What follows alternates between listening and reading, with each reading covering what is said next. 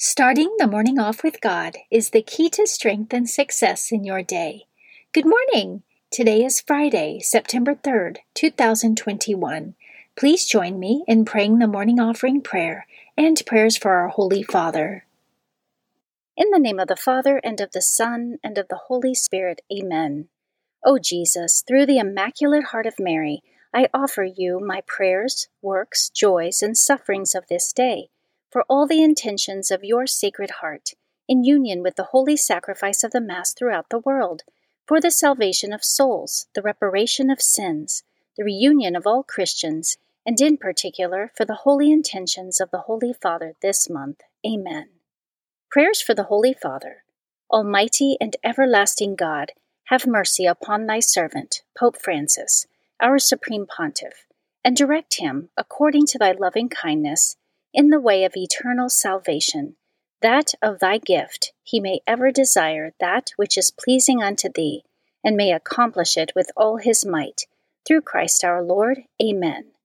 Our Father, who art in heaven, hallowed be thy name. Thy kingdom come, thy will be done, on earth as it is in heaven. Give us this day our daily bread, and forgive us our trespasses, as we forgive those who trespass against us and lead us not into temptation, but deliver us from evil. Amen. Hail Mary, full of grace, the Lord is with thee. Blessed art thou among women, and blessed is the fruit of thy womb, Jesus. Holy Mary, Mother of God, pray for us sinners, now and at the hour of our death. Amen. Glory be to the Father, and to the Son, and to the Holy Spirit, as it was in the beginning, is now, and ever shall be, world without end. Amen. In the name of the Father, and of the Son, and of the Holy Spirit. Amen.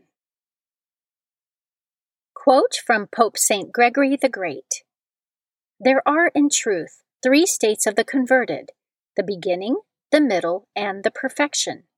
In the beginning, they experience the charms of sweetness, in the middle, the contests of temptation, and in the end, the fullness of perfection.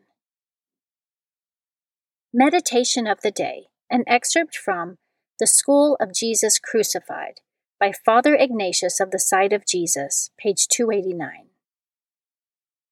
For want of contrition, innumerable confessions are either sacrilegious or invalid. The penitent so often breaks his promises to God and falls again so easily into the same faults, and many souls are eternally lost. Contrition is that true and lively sorrow which the soul has for all the sins it has committed, with a firm determination never to commit them any more. Many Christians spend a long time in examining their consciences and in making long and often unnecessary narrations to the confessor, and then bestow little or no time upon considering the malice of their sins and upon bewailing and detesting them. Christians such as these, says St. Gregory, act like a wounded man who shows his wounds to the doctor with the utmost anxiety and care, and then will not make use of the remedies prescribed. It is not so much thinking, nor so much speaking of your sins that will procure their pardon, but heartfelt sorrow and detestation of them. Scripture verse of the day For those whom he foreknew, he also predestined to be conformed to the image of his Son in order that he might be the firstborn within a large family. And those whom he predestined, he also called. And those whom he called, he also justified. And those whom he justified, he also glorified. What then are we to say about these things? If God is for us, who is against us? Romans chapter 8, verses 29 to 31. Saint of the Day. The saint of the day for September 3rd is Pope St. Gregory the Great. Pope St. Gregory the Great lived between 540 and 604 AD. He was the son of a wealthy Roman senator. His mother and two of his aunts are also saints, which provided him with a strong and devout religious upbringing. His skill in grammar and rhetoric were exceptional, and he followed in his father's political footsteps by serving in public office as the prefect of Rome.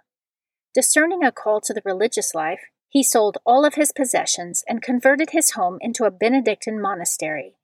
He used his liquidated assets to build six other monasteries. Because of his talent and intelligence, he was unanimously chosen to become the Roman pontiff, the first monk to become pope. During his lifetime, Rome was sacked by invading barbarian hordes, and the city also suffered severe damage from floods and pestilence, causing his pontificate to be an important one. He brought stability and order to the church in a time of great societal and cultural upheaval. His profound influence on the doctrine, organization, and discipline of the church cannot be underestimated, thus earning him the title the Great, which he shares with only two other popes. For his abundant doctrinal and spiritual writings, he is also considered to be one of the four great doctors of the Latin Church. He is most commonly known for promoting and standardizing the sacred music of liturgical worship, now called Gregorian chant. Pope St. Gregory the Great is the patron of popes, masons, choir boys, singers, teachers, and musicians. Pope St. Gregory the Great, pray for us. Devotion of the Month September is the month of Our Lady of Sorrows. The Church dedicates the month of September to Our Lady of Sorrows. This devotion recalls the Blessed Virgin Mary's spiritual martyrdom in virtue of her perfect union with the Passion of Christ. This was her role in salvation history and what merited her place as the spiritual mother of all Christians. This is symbolized by a single sword or seven swords piercing Mary's suffering heart, as foretold in Simeon's prophecy.